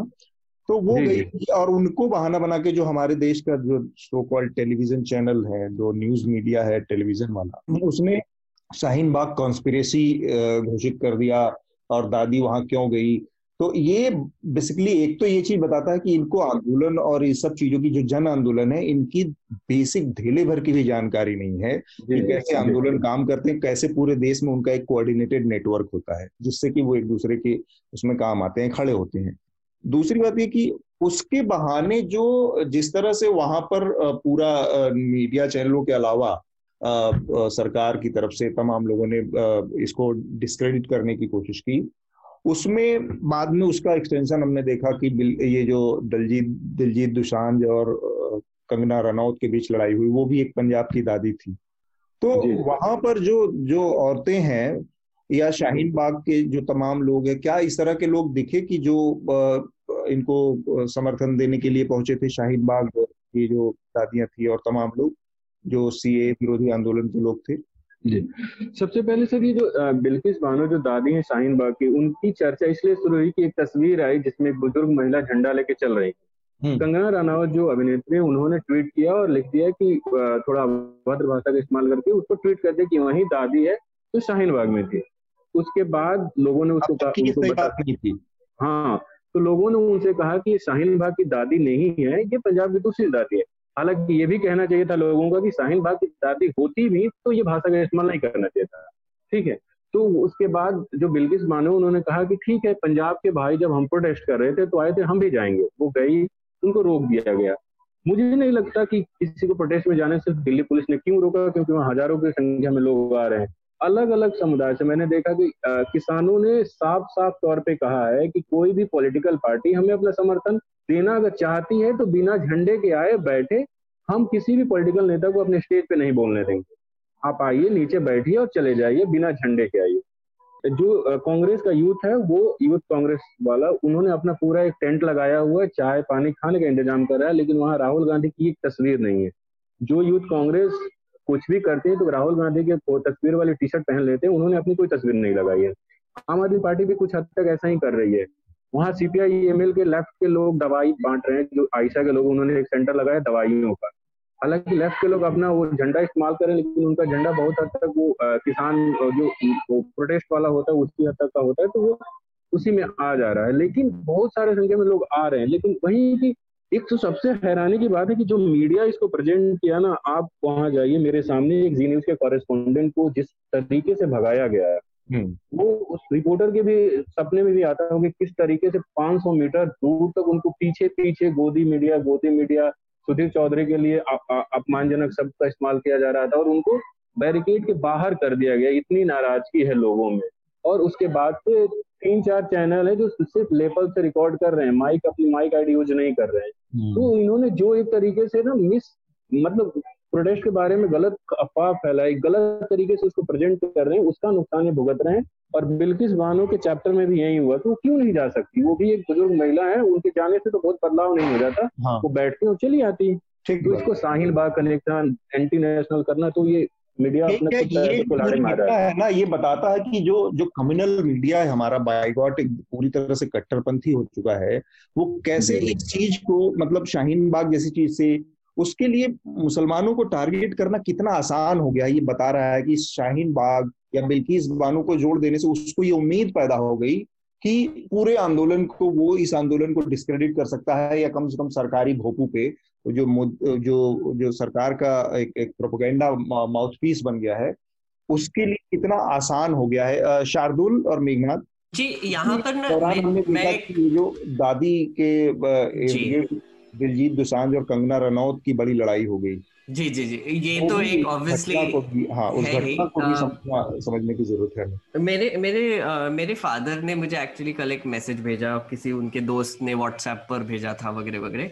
इन्होंने आपको ये समझना पड़ेगा कि ये बेसिकली नैरेटिव जो है जो बिल्किस बानो वहाँ पर पहुँच गई शाहीन बाग से कनेक्ट करने का बहुत ही पावरफुल नैरेटिव है। क्योंकि अगर आपको कॉन्स्पिरसी थियोरीज में इंडल्ज करना है तो वो जो ऐसे व्हाट्सएप मैसेज होते कि आप समझिए कौन प्रोटेस्ट कर रहा है। तो ये अगर शाहीन बाग के वहाँ पर पहुँच गए तो उन्होंने ये भी बोला कि अरे जब शाहीन बाग हो रहा था, तब गुरुद्वारे भी सपोर्ट कर रहे थे। तो इसका मतलब है कि सिख और मुस्लिम मिले हुए हैं। और फिर वो ये गवर्नमेंट के अगेंस्ट है और फिर उनको कांग्रेस भी सपोर्ट कर रहा है क्योंकि कांग्रेस की सरकार पंजाब में है। तो ये जो सब कनेक्शन लगा रहे हैं ना जो हमारे जो व्हाट्सएप अंकल लोग हैं वहाँ पर, ये बहुत पावरफुल नैरेटिव है और ये हमारे सुधीर जी और अर्नब जी, ये सब एम्पलीफाइड व्हाट्सएप अंकल्स है। इन्होंने भी यही उठाकर टीवी पे चला दिया। तो ये थोड़ा सॉलिडिफाई हो रहा है मतलब दिमाग में ये कॉन्स्पिरसी थियरीज और ये जो गुस्सा है, जो गोदी मीडिया के खिलाफ जो गुस्सा है, ये ना दिलजीत दोसांझ ने एकदम अपने भाषा में समझा दिया कल। एक तो ये कंगना तो भी हम लोगों को लग रहा है कि पंजाबी वाला पहले एक तो बेसिक एक क्रैश कोर्स कर लेना चाहिए। Exactly exactly. लोग लोग वही वो मीम इस्तेमाल कर रहे थे कि कुछ समझ में नहीं आया पर सुनकर अच्छा लगा। तो, तो वो ए, काफ़ी लोग साउथ इंडिया से भी लोग बोल रहे थे अरे यार अब पंजाबी का क्रैश कोर्स करना पड़ेगा। हम हिंदी नहीं सीखेंगे पर पंजाबी ज़रूर सीख लेंगे। तो तो ये ना एक थोड़ा सा मुझे ना एक बहुत ही बड़ा रियलाइजेशन हुआ कल कि दिलजीत दोसांझ ने एक बहुत ही क्लेवरली हिंदी में रिस्पांस दे सकते थे पर हाँ. नहीं दिया। और उन्होंने पंजाबी में एकदम फाड़ के रिस्पांस दे दिए। तो इतना एकदम कहते हैं कि वो ऐसा रेलगाड़ी चला दी कि जो आगे से भी छुप छुक और पीछे से पो पो कर रही है। जी और आपने भी आई थिंक अतुल सर उसको कोई हरियाणवी में रिस्पांस भी दिया था आपने। हाँ मैं भी जोश में आ गया। और अभिनंदन ने तो तीन पंजाबी में ट्वीट भी कर दिया उसके ऊपर। तो बहुत सब लोग एकदम और मैंने भी मराठी में कुछ बड़बड़ कर दिया हाँ मेरा मराठी में सबको अपनी अपनी मातृभाषा की याद आ गई। जी तो ये ना मुझे एक रियलाइजेशन हुआ कि ये जो one country one nation one language का जो नैरेटिव चल रहा है पिछले सा, छह साल से ये ना एक सॉर्ट ऑफ़ इनको इसका डर लगता है कि हमारी हमारी हमारा देश इतना डाइवर्स है हमारे यहाँ पर इतनी भाषा बोली जाती है इतने कल्चर्स है। तो वैसे टेक्निकली अगर आप डेमोक्रेसी के हिसाब से सोचे जाए तो ये बहुत अच्छी चीज़ है कि आप डिसेंट्रलाइज कर दीजिए कि पंजाब में पंजाबी लोगों की गवर्नमेंट होगी बंगाल में बंगाली लोगों की गवर्नमेंट होगी तमिलनाडु में तमिल लोगों की गवर्नमेंट होगी महाराष्ट्र में मराठी लोगों की होगी और ये बहुत ही एक ब्यूटीफुल सिनेरियो हो सकता है। पर बीजेपी की सरकार कॉन्स्टेंटली पिछले छह सालों से फेडरलिज्म को अंडरमाइन करती आ रही है। और ये एक नैरेटिव पुश करने की कोशिश कर रही है कि हम एक कंट्री है। अब अब बोल रहे फार्म बिल का एक नैरेटिव है कि एक मार्केट बनाकर छोड़ेंगे हम इसको। जीएसटी का भी एक मार्केट बनाकर छोड़ेंगे। तो ये जो असिमिलेशन का जो प्रोजेक्ट है पूरा, ये इसको एक ही तोड़ है, वो है डाइवर्सिटी और ये जो दिलजीत दोसार ने कल पंजाबी में इस्तेमाल किया तो उससे एक मुझे एकदम बड़ा रियलाइजेशन हुआ कि ये जो बुलीज है जो ऑनलाइन बुलीज और ट्रोल्स है ये अपना ऐसा सोचने लगे हैं कि हमारी जो बात है वही सही है हम हिंदी में बहुत पेलेंगे सबको तो अगर भी है ना मेघनाथ की हम्म। मुझे एक चीज़ जो लगा कि कंगना रनौत जैसे लोगों को सामने से कुछ सवाल करने की ज़रूरत है कि उनकी हैसियत नहीं है, ना आरक्षण की, उनकी ज़ीरो समझ। लेकिन दो मिनट में आके कह देंगे कि आरक्षण वाला डॉक्टर इसलिए खराब है ये। इनको ढेले भर के हिंदुस्तान के सामाजिक परिवेश की नहीं समझ है। इनको एक एक चवन्नी भर की अंदा, का अंदाज़ा नहीं है कि किसान आंदोलन क्या होता है। वहाँ से बैठ के दादी को गाली दे देना फर्जी फ़ोटो डाल देना ये वो। हम्म। इन लोगों को कायदे से कॉल आउट करने की ज़रूरत है और कंगना रनौत और दिलजीत दोसांझ ने बिल्कुल वही किया। एकदम अपने उस ठेठ अंदाज में किया इसलिए शायद वो इतना ज़्यादा वायरल इतना ज़्यादा पॉपुलर हो रहा है। और वही वो, मुझे मुझे वही लगता है कि भाषा इतनी इम्पोर्टेंट है यहाँ पर। जैसे मैं टूटी फूटी हिंदी बोल लेता हूँ, मैं, मुझे कोई एतराज़ नहीं है हिंदी में बात करने का। पर अगर आगे वाला तुमको गाली दे रहा है अगर आगे वाला ऐसे अग्रेशन में आ रहा है जैसे आज सुबह ही मुझे किसी ने डीएम किया कि तुम्हारा वर्बल डायरिया बंद करो तो उसको मैंने मराठी में रिस्पॉन्स दे दिया। तो अच्छा लगा फीलिंग अच्छा है मुझे कि अगर आप ढंग से बात करो मेरे से हिंदी में कि अरे भैया आपका ये जो ओपिनियन था वो गलत लगा मुझे थोड़ा सा आप समझा दीजिए ऐसे बात करो तो मैं हिंदी में रिस्पॉन्स दूँगा। तो मैं उन, उनके मतलब उनकी भाषा में रिस्पॉन्स पर अगर आप बकचोदी करने के लिए आ रहे हो मेरे साथ तो फिर मैं भी मराठी में इस्तेमाल करूँगा। मुझे बहुत अच्छा लगा। अच्छा एक सुपर वेपन जैसा मिल गया अभी बेसिकली हाँ ये जो पूरा दिलजीत दोसांझ वाला पूरा प्रकरण रहा उस पर आपकी क्या प्रतिक्रिया रही? देखिए मैं सोशल मीडिया का इतना बड़ा जीव हूँ नहीं पर ये बात जो मेघनाथ ने कही और आपने बताई वो सत्य है कि जब जब असल में उसके पीछे कारण ये है ना कि जब भी हम थोड़ा सा डिस्ट्रेस होते हैं या कोई हमें थोड़ा सा उंगली करता है पोक करता है तो हमारे फ़िल्टर चले जाते हैं। तो फिर मातृभाषा धारा प्रवाह निकलती है। हाँ। तो वो तो होना ही है। और वो जो है एक्सप्रेशन आता है ना मातृभाषा में वो फिर दूसरी भाषा में आता नहीं अब जिसकी जो फ़र्स्ट लैंग्वेज हो जि, जिस जिस लैंग्वेज में आपने शुरू में चलना बोलना दुनिया को हाँ। समझना सीखा था वो। बिल्कुल। अच्छा, एक चीज़ मैं जोड़ना चाहता हूँ। हाँ, हाँ। बसंत हाँ बसंत। कि अगर आ, ये कहा जाए कि दलजीत दिलजीत ने जो किया वो एक नया था तो ये हैरान करने वाला है। क्योंकि अगर आप वहाँ जाएँगे ना प्रोटेस्ट में तो मैंने पहली बार देखा, अब तक मैं सोचता था कि साउथ इंडिया के लोग अपनी भाषा को देखकर काफ़ी वो होते हैं अग्रेसिव होते हैं। लेकिन मैंने पहली बार देखा कि पंजाब के लोग किस तरीके से पंजाबी को लेकर अग्रेसिव है और कितना रिस्पेक्ट है अपनी मातृभाषा का। वहाँ पे जो हिंदी बोलने लगता है तो लोग उसको मना करते हैं कि आप हिंदी मत बोलो, पंजाबी में बोलो। और लोग मैक्सिमम आप हमारे इंटरव्यू देखेंगे तो हमें रिक्वेस्ट करना पड़ता है कि, सर, हमारा जो दर्शक वर्ग है मैक्सिमम हिंदी और इंग्लिश का है। ठीक है तो आप थोड़ा अगर हिंदी में बोलेंगे थोड़ा हिंदी बोलिए आधा पंजाबी आधा हिंदी बोलिए तो वहाँ लोग हिंदी बोलना नहीं चाहते और इसके पीछे एक आदमी से मैंने पूछा एक सीनियर से कि आखिर ऐसा क्यों है? तो उन्होंने आरएसएस का बताया कि वो जो हिंदी थोपने की कोशिश है ना आरएसएस की हम हम्म। उसके खिलाफ हैं। हम अपनी भाषा को प्यार करते हैं हमको हिंदी आती है हमको इंग्लिश आती है सब आती है लेकिन हम अपनी भाषा बोलेंगे क्योंकि हम अपने कल्चर और अपनी भाषा को बचाए रखना चाहते हैं। तो ये सिर्फ़ दलजीत दिलजीत ने नहीं किया आप मैक्सिमम देखेंगे जितने पंजाबी एक्टर हैं या पंजाब के लोग हैं, बड़े जो कलाकार हैं, वो पंजाबी में ही लिखते हैं और वो बोलेंगे भी पंजाबी में, वो हिंदी बोलने से बचते हैं। एक नया चीज़ मैंने पहली बार प्रोटेस्ट में देखा। देखिए, जो भी कहीं से बल लगता है तो उसके प्रतिरोध, उसका प्रतिरोध होना अवश्यम भावी है। जैसा अभी अतुल जी ने खासतौर से कहा, इन लोगों में जन प्रतिरोध की समझ ही नहीं है, क्योंकि उन्हें डंडे से हाथ के ले जाया जाता है, जब ऊपर से ऑर्डर आता है, वो तब जाते हैं।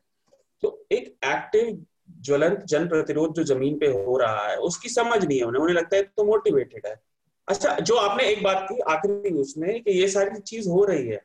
अब भाजपा को इस चीज़ का डर है क्योंकि 2022 के शुरुआत में उत्तर प्रदेश के चुनाव आ रहे हैं और पंजाब के भी दूर नहीं है। पंजाब वो कब्जाना चाह रहे थे?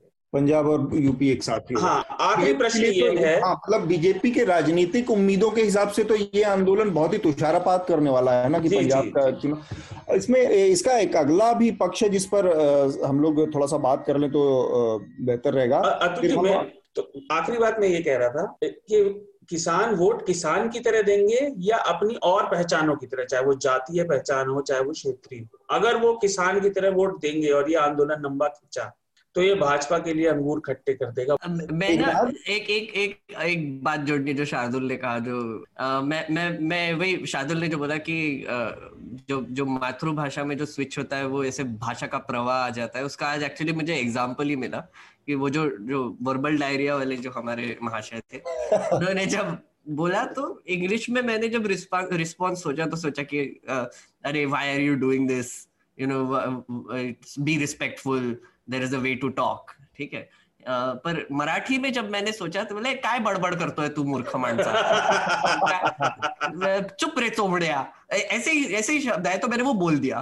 तो वो एकदम ऐसे अंदर से फीलिंग आई ना तो ऐसे लगा कि हाँ ये प्योर है. ये जो इमोशन है ये प्योर है। तो आई थिंक ये बहुत इंपॉर्टेंट चीज़ है मुझे ऐसे लग रहा है। हमारे लिए वो हिंदी है। कई मामलों में हमारे लिए तो वो भोजपुरी भी हो जाती है। हाँ, हाँ जी बिल्कुल। नहीं मैं वेस्टर्न यूपी से हूँ ना तो वो नहीं होती। खड़ी बोली होती है हमारी वो आपको पता है। खड़ी वाली बोलेंगे तो वो हर जगह सेंसर हो जाएगी वो कहीं बोले जाने लायक नहीं है। जी। अच्छा मैं इसका दूसरा जो एक पहलू है वहाँ से कनाडा के प्राइम मिनिस्टर जस्टिन ट्रूडो ने एक बयान हम्म। दिया किसानों के पक्ष में। उस पर भी एक हल्की सी आप लोगों की टिप्पणी राय ले ली जाए। जैसे उनका बयान बेसिकली अपनी जो कॉन्स्टिट्यूएंसी है, उसके साथ प्ले करने की कोशिश है जस्टिन ट्रूडो की और एक बड़ी कम्युनिटी सिखों की, पंजाबियों की वहाँ पर है, हमें पता है।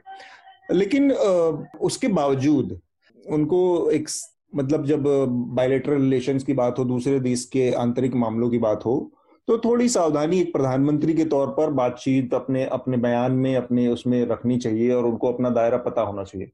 लेकिन दूसरी तरफ़ मेरा ये कहना है कि भारतीय जनता पार्टी ने जिस तरह से तीखी प्रतिक्रिया दी और सरकार ने, वो एक बड़ी इनसिक्योरिटी का प्रदर्शन करती है, मेघनाथ।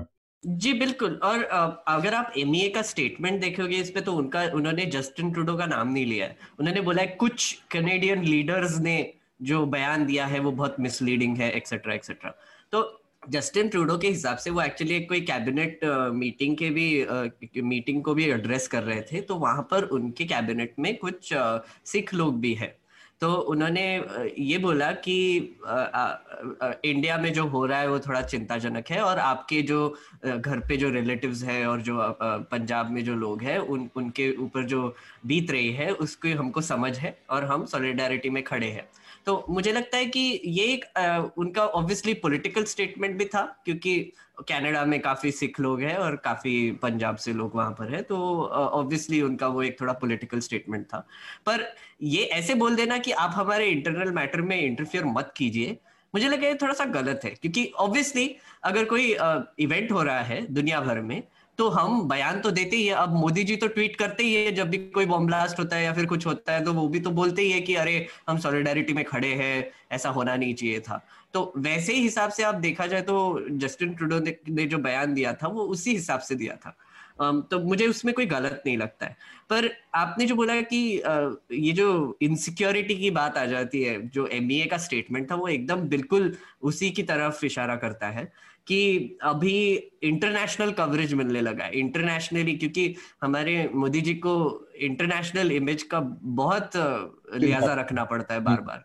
तो कुछ भी नेगेटिव आ जाता है तो वो एक तो डिमोनाइज करते हैं वो पब्लिकेशन को या फिर जो भी जिसने भी बोला है उसको भी डिमोनाइज करना शुरू कर देते हैं। जो हमारे यहाँ पे भी होता है पर वहाँ पर थोड़ा ज़्यादा हो जाता है एक्सट्रीम आतिश तसीर का एक एग्ज़ाम्पल आता है दिमाग में। या फिर राना अयूब जब टाइम मैगजीन में लिखते हैं उसका भी दिमाग में आता है। तो इनसिक्योरिटी की बात है बिल्कुल इनसिक्योरिटी की बात है। बसंत को जाना है तो हम चाहेंगे कि बसंत आपका कोई रिकमेंडेशन है हमारे श्रोताओं को? आप अपना रिकमेंडेशन दें। जो न्यूज़ लॉन्ड्री ने इस पर दो इंटरव्यू किए हैं किसान नेताओं के। एक जगजीत जगजीत सिंह का और एक राजवाल साहब का। तो मैं चाहूँगा कि जो हमारे दर्शक हैं जो भी लिसनर हैं वो उन दो इंटरव्यू को सुने ताकि वो भी क्लियर हो जाएँगे कि आखिर किसान क्यों आंदोलन कर रहे हैं। और दूसरा एक प्रभाष जोशी की किताब है जो उनका संग्रह है कि कहना बहुत कुछ बाकी था। वो पढ़ना चाहिए क्योंकि मतलब मैं लंबे समय बाद किसी जर्नलिस्ट को पढ़ रहा हूँ हिंदी जर्नलिस्ट को इनको पढ़ते हुए लग रहा है कि मतलब अच्छा लिखा गया है। तो मैं वो किताब राजकमल से है कहना बहुत कुछ बाकी वो अच्छा है। जी जी। तो हम बसंत को इस यहाँ पे छुट्टी देंगे और वो अपना काम उनको करने के लिए निकलना है। मेघनाथ पिछले हफ़्ते जो शांतनु गुप्ता की हमारी बातचीत हुई थी उस पर कई सारी प्रतिक्रियाएँ आई हैं। तो एक दो मैं चाह रहा हूँ कि लोगों को सुना दिया जाए पढ़ पढ़ दिया जाए। जी बिल्कुल। इसके बाद हम अमित मालवीय के ऊपर जो ट्विटर की कार्रवाई है उसकी बात करेंगे। जी। तो ये है मिस रश्मि करके हैं। उनका एक मेल है छोटा सा मेल है।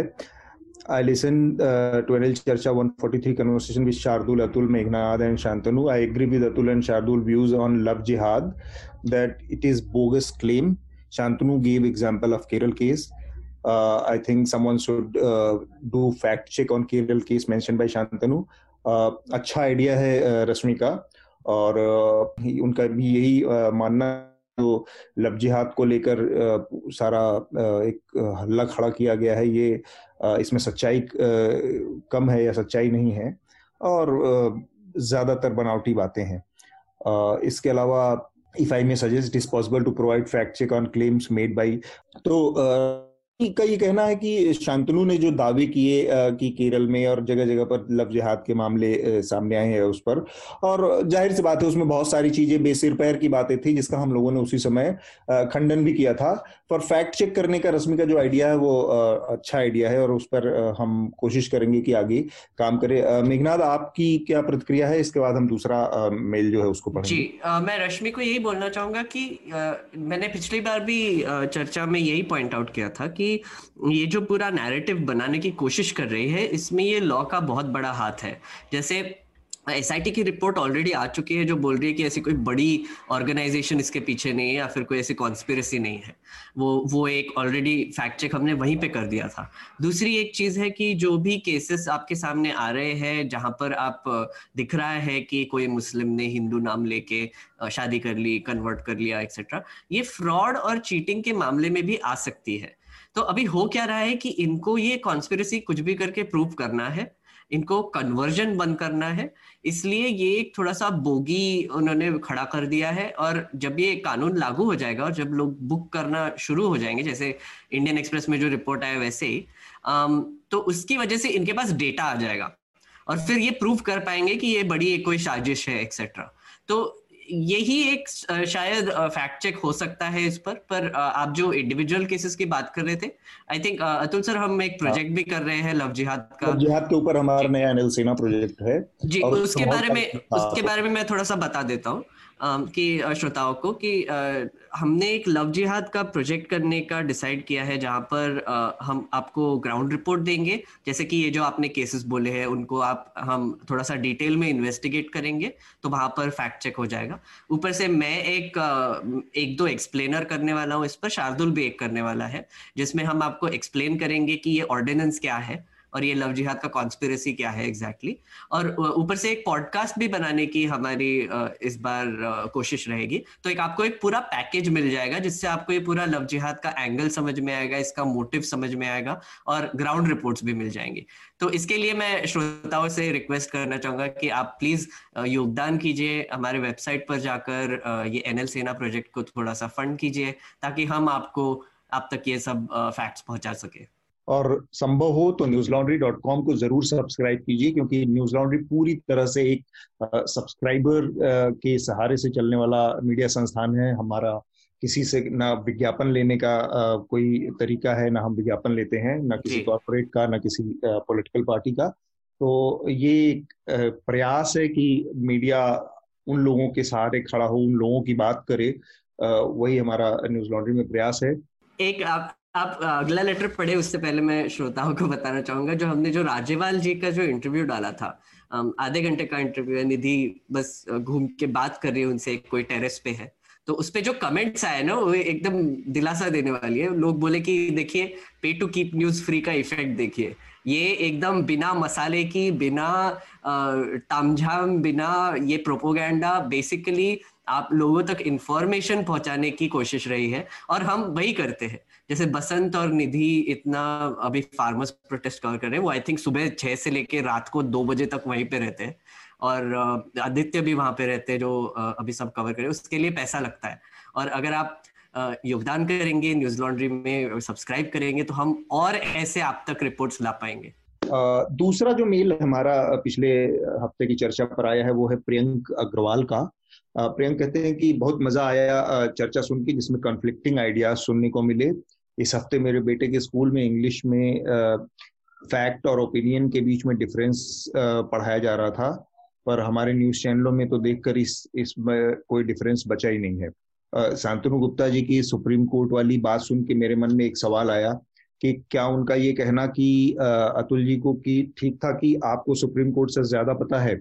अगर हमारे लोकतंत्र में सुप्रीम कोर्ट जो फैसला देगा, क्या उसे हम गलत या सही या उसकी समीक्षा नहीं कर सकते, मान सकते can every verdict of the supreme court not be question तो ये प्रियंका अपना एक नज़रिया है इसको देखने का, और वो उनका मानना है कि सुप्रीम कोर्ट के जो भी निर्णय आते हैं उस पर कम से कम एक स्वस्थ चर्चा तो हो ही सकती है, और ज़रूरी नहीं है कि सुप्रीम कोर्ट के फैसले से हर आदमी सहमति जताए, उसका विरोध करना गलत है। लेकिन असहमति तो जताई जा सकती है। आई थिंक प्रियंक यही कहना चाह रहे हैं। मेघनाथ? जी बिल्कुल। आई थिंक प्रियंक बिल्कुल सही कह रहे हैं। uh, हमको ये समझने की ज़रूरत है कि सुप्रीम कोर्ट जो है इसको एक तो ऐसा अभी ग्लोरीफाई किया जा रहा है जैसे हमारे सब इंस्टीट्यूशंस को किया जाता है कि ये कभी गलत हो ही नहीं सकते। पर गलत हो सकते हैं और लोगों के ओपिनियंस भी हो सकते हैं। आपने देखा रचिता तनेजा जो कि एक कार्टूनिस्ट है उनके अगेंस्ट एक कंटेम्प्ट का नोटिस जारी किया गया। वो के के वेणुगोपाल ने उसका कंसेंट दे दिया। उन्होंने एक कार्टून बनाया था जिसमें अर्नब गोस्वामी थे और बीजेपी थे और सुप्रीम कोर्ट उनको ब्लेसिंग दे रहा है। स्टिक फिगर थे।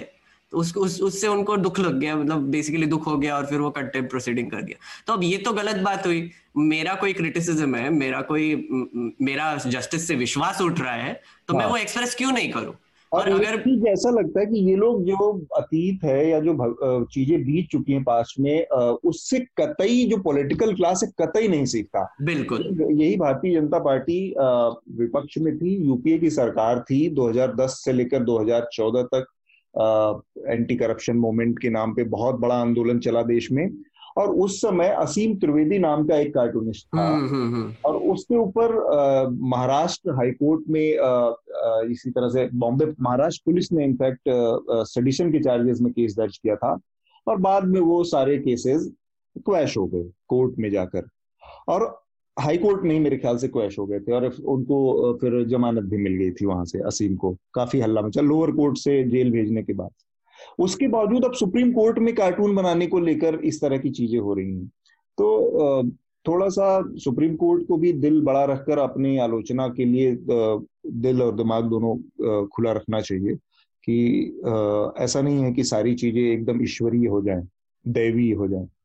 हम चर्चा के आखिरी चरण में पहुँचे छोटा सा एक वो है और उस पर मैं मेघनाथ आपकी कमेंट्री चाह रहा हूँ और उसके बाद हम फिर रिकमेंडेशन लेंगे।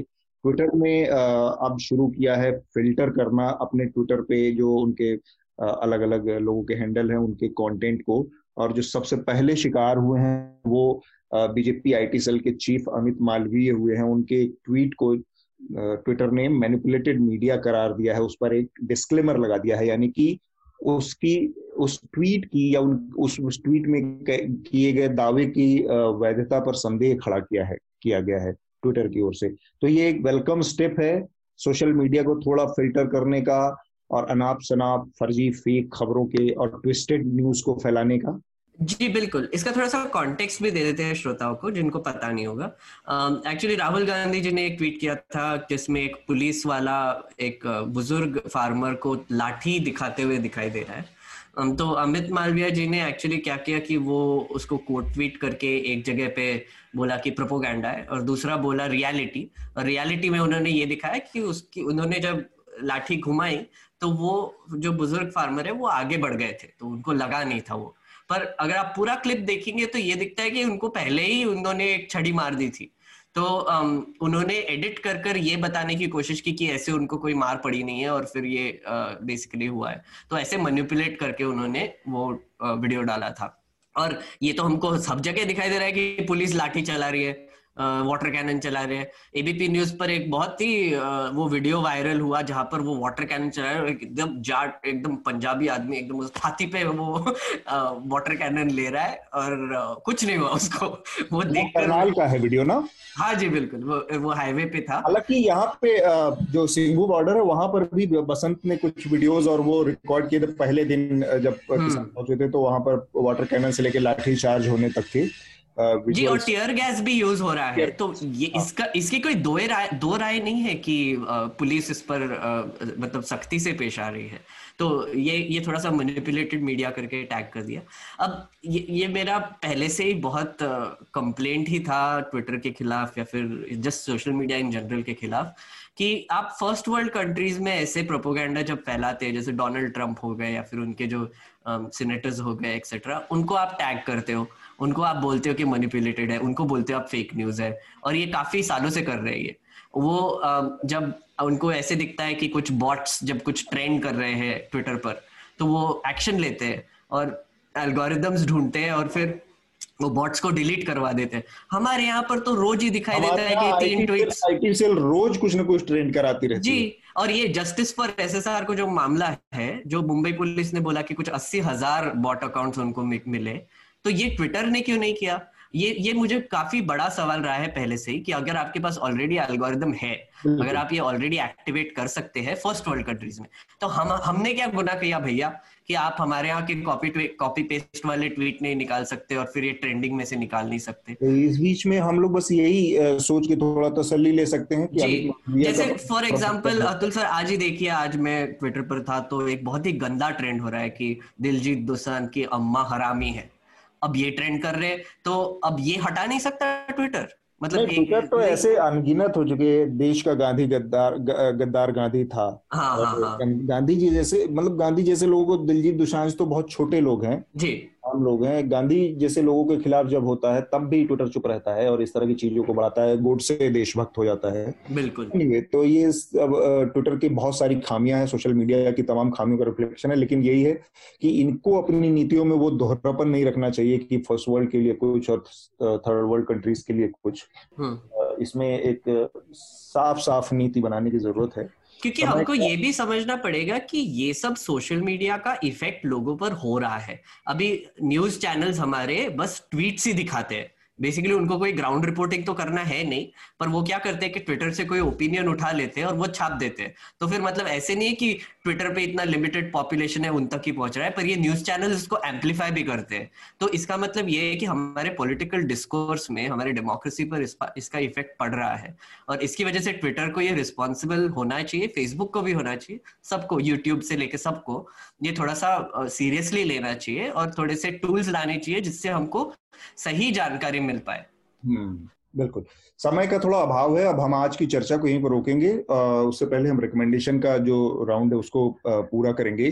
तो मेघनाथ आपका रिकमेंडेशन इस हफ़्ते क्या होगा हमारे श्रोताओं के लिए? जी मेरे काफ़ी रिकमेंडेशन है और न्यूज़ लॉन्ड्री से लेकर एक तो आ, बसंत ने ऑलरेडी दे दिए दो इंटरव्यूज़ बलबीर सिंह राजेवाल जी का और जगजीत सिंह जी का, उनका ज़रूर देखिए, क्योंकि आपको समझना पड़ेगा कि आपको आज जो न्यूज़ दिख रही है, जो नेशनल गोदी मीडिया जो बोलते हैं, वो दिखा रहे हैं, वो बस प्रोपोगेंडा है। आपको कोई इंफॉर्मेशन देने की कोशिश भी नहीं कर रहे अभी।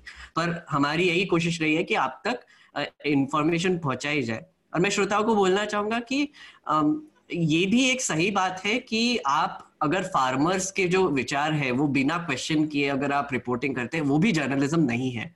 आपको ढंग से उनसे क्वेश्चन पूछना चाहिए कि आपके डिमांड्स क्या है? ये क्यों रीजनेबल या अनरीजनेबल है? तो ये निधि और बसंत ने बहुत अच्छे से काम किया है और हमने उस पर बहुत स्टडी किया था ये इंटरव्यू लेने से पहले कि हम शार्प क्वेश्चन पूछ पाए उनको। ये एक है। दूसरा है कि मैं, मैंने एक एक्सप्लेनर किया है यूएपीए पर। वो हम्म। ज़रूर देखिए कि यूएपीए जो इस्तेमाल किया गया है भीमा कोरेगांव केस में या फिर दिल्ली राइट्स के केस में या फिर वो सिद्दीक कप्पन जो जर्नलिस्ट है उनके खिलाफ तो ये कहाँ से शुरुआत हुई थी तो एक मज़े की बात देखिए मैं जब डिबेट्स पढ़ रहा था कि अटल बिहारी वाजपेयी उन्होंने बहुत बड़ा ऑपोजिशन दिया था इसका तो वो मैंने वीडियो में कवर किया पूरा हिस्ट्री है कैसे अमेंड किया और कैसे एंटी टेरर लॉ बनकर इसका मिसयूज हो रहा है वो ज़रूर देखिए और दो रिकमेंडेशन देना चाहूँगा। थोड़ा सा सेल्फ प्रमोशन हो रहा है बट चलता है। कॉन्स्टिट्यूशन में मैंने दो एपिसोड्स किए थे, मेरे जो, मेरा जो सीरीज़ था, उसमें एक लैंग्वेजेस पर था और एक था फ्री स्पीच पर। तो मैं वो दोनों रेकमेंड करना चाहूँगा, क्योंकि अभी जो भी हो रहा है फ्री स्पीच को लेकर और ये जो हमने अभी लैंग्वेज के बारे में रीजनल लैंग्वेज के बारे में बात की, उसके लेकर तो आपको, अगर आपको कॉन्टेक्स्ट चाहिए, थोड़ा सा आपको इंफॉर्मेशन चाहिए कि आपको थोड़ा ओपिनियन बनाना है तो वो ज़रूर देखिए। और आखिरी में आ, मैं एक गेम रेकमेंड करना चाहूँगा। मैंने अभी खेलना शुरू किया है। यूनिवर्सिम नाम का एक गेम है। पुराना गेम है पर इसमें बेसिकली एक बहुत ही प्यारा गेम है जिसमें आप भगवान होते हो और आपको एक प्लेनेट दिया जाता है और आपको उस पर एक पॉपुलेशन बढ़ानी है और उनको थोड़ा सा एनकरेज करना है कि वो रिप्रोड्यूस करे और फिर एक सोसाइटी बनाए। तो बहुत ही मज़ेदार गेम है वो ज़रूर चेकआउट कीजिए। शार्दुल आपका रिकमेंडेशन क्या है इस हफ़्ते? दो रिकमेंडेशन है। पहला है एक नई डॉक्यूमेंट्री आई थी 2020 में ही की है माय ऑक्टोपस टीचर हमने आज प्रकृति की बात की तो मतलब दक्षिण अफ्रीकी फ़िल्म मेकर क्रेग फॉस्टर ने बनाई है और इंसान कभी किसी वाइल्ड ऑक्टोपस के इतना करीब नहीं गया। और आप देखिए कि कैसे नेचर इंटरडिपेंडेंट है। बहुत अच्छी डॉक्यूमेंट्री है माय ऑक्टोपस टीचर और दूसरा भी मैं आज प्रकृति वाला ही दूँगा ये 2015 में आई थी डॉक्यूमेंट्री इसका नाम है टुमारो कि आप जलवायु परिवर्तन का एक अच्छे तरीके से सस्टेनेबल तरीके से कैसे सामना कर सकते हैं। हम्म। सारे रिकमेंडेशन चुरा लिए गए आज। तो मेरा रिकमेंडेशन इस हफ़्ते एक तो वो जो रिपोर्ट्स ग्राउंड से की हैं, बसंत और निधि ने उनको ज़रूर पढ़ें। वीडियोस बहुत सारे इंटरव्यूज़ जिनका ज़िक्र किया गया, उनको देखें। और इसके अलावा एक किताब है जो कि नेशनलिज्म और उसकी बहुत बात हुई है शुरुआत में, कि कौन देशभक्त और कौन गद्दार, और ये हालाँकि गद्दार जैसा कुछ होता नहीं है। वो जो होता है, वो असल में उस देश की सरकार से विद्रोह या विरोध होता है तो उसको राजद्रोह कह सकते हैं आप, देशद्रोह नहीं, व्यक्ति से नहीं होता। तो इन्हीं तमाम चीज़ों के इर्द गिर्द जो एक बड़े इतिहासकार हैं इरफान हबीब जो कि अलीगढ़ मुस्लिम यूनिवर्सिटी के प्रोफेसर एमेरिट्स हैं। तो उनकी किताब का हिंदी में आया है अनुवाद, भारतीय राष्ट्रीय आंदोलन और राष्ट्रवाद। नेशनलिज्म के इर्द गिर्द पूरी व्याख्या करती है ये किताब, जो नेशनलिज्म का नया रूप जब कॉलोनियल दौर में खत्म हो रही थी और आज़ादी की लड़ाई चल रही थी, उस दौर में जो आकार लिया तो उस पर काफ़ी अच्छी किताब थी, पहली बार हिंदी में आई है। वाणी प्रकाशन ने इसको पब्लिश किया है। रमेश रावत इसके अनुवादक हैं। काफ़ी अच्छा अनुवाद है। और ज़्यादा बड़ी भी किताब नहीं है, एक सौ सत्तर, बहत्तर पन्नों की ये किताब है। और नेशनलिज्म की अवधारणा के बारे में बहुत दिलचस्प तरीके से भारतीय जो आज़ादी का आंदोलन था, उससे जोड़ते हुए चीज़ों को समझाने की कोशिश करती है। इसके साथ ही हम अपनी आज की चर्चा को रोकेंगे मेघनाद और तमाम जो हमारे साथ जुड़े मेहमान थे। उन सभी लोगों का बहुत बहुत धन्यवाद। और एक और जानकारी अपने श्रोताओं को देना बहुत ज़रूरी है कि आप लोगों को पता है, हमारी न्यूज़ लॉन्ड्री की नई वेबसाइट अब शुरू हो गई है। उसके साथ ही साथ हमारा न्यूज़ लॉन्ड्री का अपना एक नया पॉडकास्ट प्लेयर भी है उस पर जिस पर जाकर आप हमारे न्यूज़ लॉन्ड्री के तमाम पॉडकास्ट को सुन सकते हैं। उसमें एनएल चर्चा है, एनएल हफ़्ता है, रिपोर्टर्स विदाउट ऑर्डर है, द ऑफुल एंड ऑसम है। ये सारे के सारे पॉडकास्ट वहाँ पर आप सुन सकते हैं। तो हमारे पॉडकास्ट प्लेयर को ज़रूर एक बार ट्राई करें देखें सुने। लोगों को जो थो, थोड़ा सा लोगों को कंफ्यूजन हो रहा है कि कैसे कर सकते तो आपके वेब आप हमारे वेबसाइट पर जाएँगे तो आपको राइट साइड में एक माइक आइकॉन दिखाई देगा। उस पर आप क्लिक करेंगे तो आप हमारा पॉडकास्ट प्लेयर खुल जाएगा। तो वहाँ पर आप आ, आ, हमारे फीचर्स भी देख सकते हैं जिसमें डाउनलोड कर सकते हैं आप एपिसोड्स स्पीड बढ़ा सकते हैं और हम टाइम कोड्स भी डालते हैं कि डिस्कशन कब चेंज हुआ उस पर तो वो भी हम डालते हैं तो वो भी आपको वहीं पे मिल जाएगा। और आ, मैं श्रोताओं को बोलना चाहूँगा कि प्लीज़ हमको ईमेल करते जाइए contact at news laundry dot com पर सब्जेक्ट में आप एन चर्चा लिख सकते हैं वो हम तक ईमेल पहुँच जाएँगे। और आप यूट्यूब पर जो कमेंट छोड़ते हैं, वो हम सब पढ़ते हैं और बहुत अप्रिशिएट भी करते हैं। तो प्लीज़ आप एक्टिवली हमारे साथ एंगेज करते रहिए और चर्चा सुनने के लिए बहुत बहुत धन्यवाद। न्यूज़ लॉन्ड्री के सभी पॉडकास्ट ट्विटर आई और दूसरे पॉडकास्ट प्लेटफॉर्म पे उपलब्ध हैं। खबरों को विज्ञापन के दबाव से आज़ाद रखें। न्यूज़ लॉन्ड्री को सब्सक्राइब करें।